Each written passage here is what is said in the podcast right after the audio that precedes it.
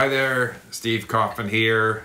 Today I'm going to talk about public speaking. Remember, if you enjoy these videos, please subscribe, click on the bell here to get notifications.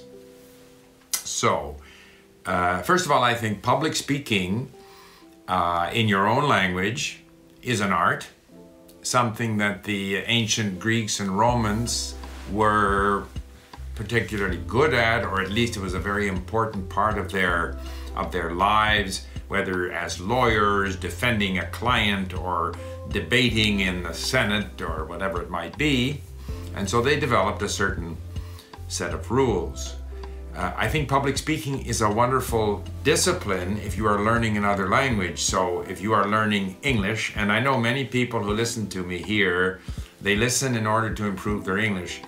Uh, and I think that's a good idea. And of course, you can study any of these videos at LingQ uh, and learn the words and phrases and expressions and so forth.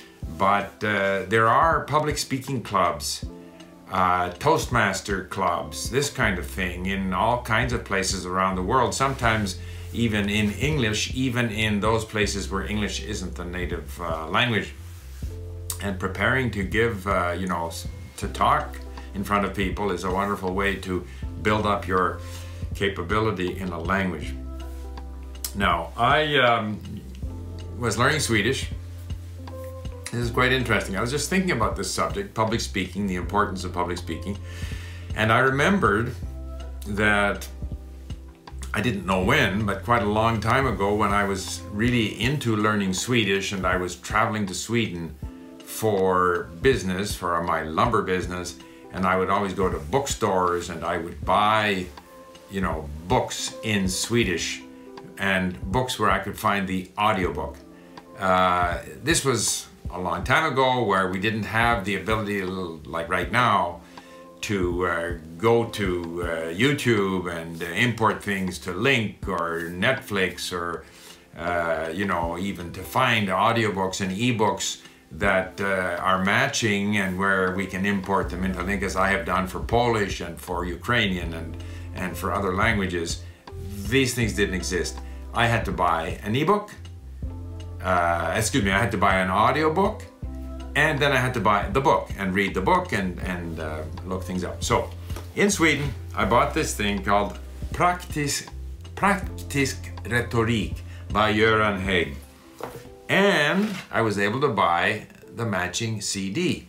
So this was tremendous fun for me. The only uh, problem was that there were words, I can see now as I look through the book that there were words that I underlined that I didn't understand, but, um, or I wanted to remember like, det betyder in other words, it, this means, I wanted to get some of this phrasing, uh, so uh, Det betyder att retoriken gränsar till litteraturvetenskapen.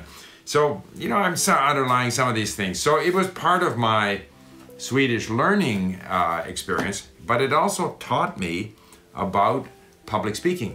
And in fact, I had to give a speech to the Swedish I can't remember what it was. I think it was they have um, in in Karlstad every year the Swedish timber trade has an international conference where uh, suppliers and customers and people involved in the timber business from all around the world come and they asked me to give a talk. So I said, fine, I'd give a talk.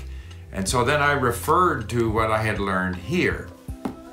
And then I thought to myself, well, you know, I can, you know, not many people listening to me speak Swedish, and there's not much point in quoting this in Swedish. And I was curious to see if by any chance this book had been translated into English. So I googled Göran Hägg, Praktisk Retorik, and lo and behold, I found an article that I had submitted to a self-help website in 2007.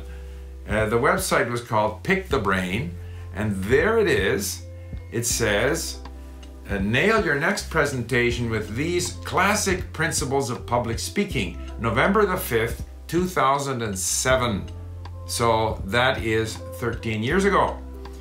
And at that time, I was obviously we were starting LingQ and we wanted to generate some traffic, and I was out there trying to get guest posts on people's blogs and stuff like that.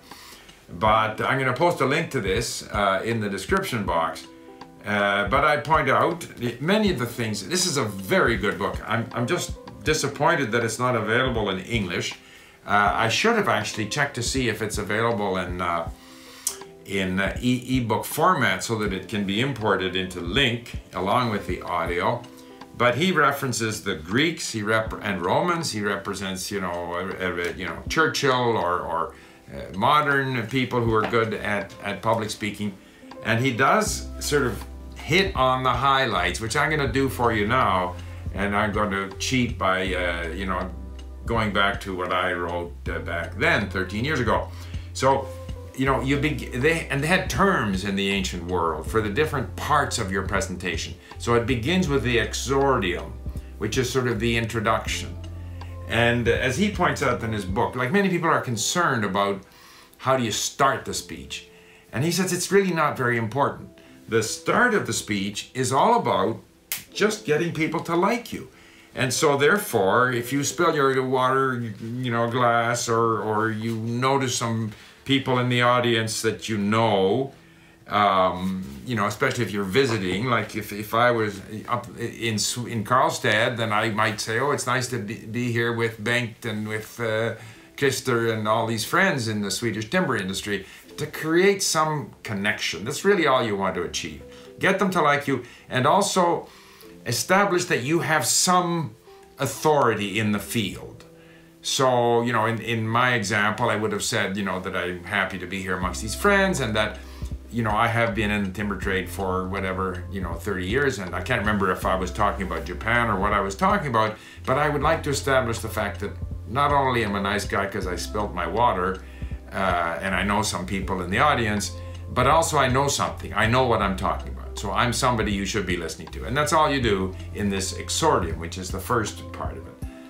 So I then say, having earned the listener's sympathy and convinced them that you are someone that they might believe or trust, now you tell them what you're going to talk about.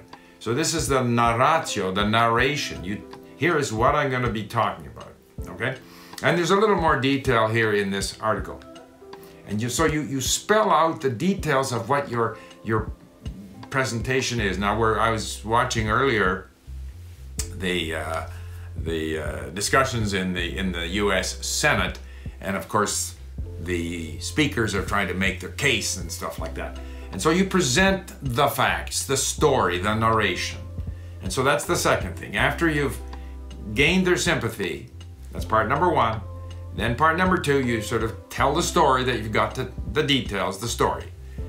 Then the next is supposed to be what they call the refutatio, where you come and point out the counter arguments. So you present all of this as we, we think this, that, and the other and stuff. But then what about the counter arguments? What about this? So you present these counter arguments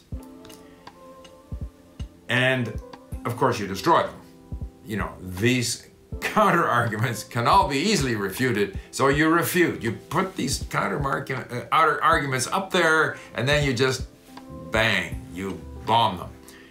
And then the last part of the presentation is what they call the peroratio, which is where you make a final emotional appeal. Okay? So basically, that's it. You begin by making people like you and establish the fact that you are someone they should trust and believe. The second part, you explain the, or sort of you, you provide the narration. Here are the facts. Here's the story. Here's what I think is important. Here's the cause that I'm trying to persuade you of. Then in the third part, you put up potential counter arguments and destroy them. And then you end up with an emotional appeal. And uh, I found that when I have a, a talk to give, if I have some kind of format like that that I can slot my ideas into, it's easier to prepare the speech. And I know where I am leading the audience. They don't know what's coming. I do. And I find that gives me a sense of control over my audience. I know where I am leading them at every step of the way. Now, each one of these sections can have parts to them. You might have, for example, I had my experience in Sciences Po in, in Paris at the uh, Political Science Institute. We were taught to have these balanced expose, you know, first part, second part. So in presenting your ideas, you could have part one, and then you can have, you know, you can expand on it a bit, and then of course you have the counter argument. So there's different ways you can refine it. But the idea that you have an approach that says, here I am, I'm a nice guy, you should believe me. Here's a story that I have to tell you. Here are the counter arguments, and they hold no water. And here's my final emotional appeal is a format that I have found to be very effective. And it gives you confidence. If you know what it is you're going to say and how you're going to say it, it helps you organize your ideas and it gives you confidence. So, uh, with that, you can find a reference here to the article that I submitted back in 2007 if you want to explore this in greater detail.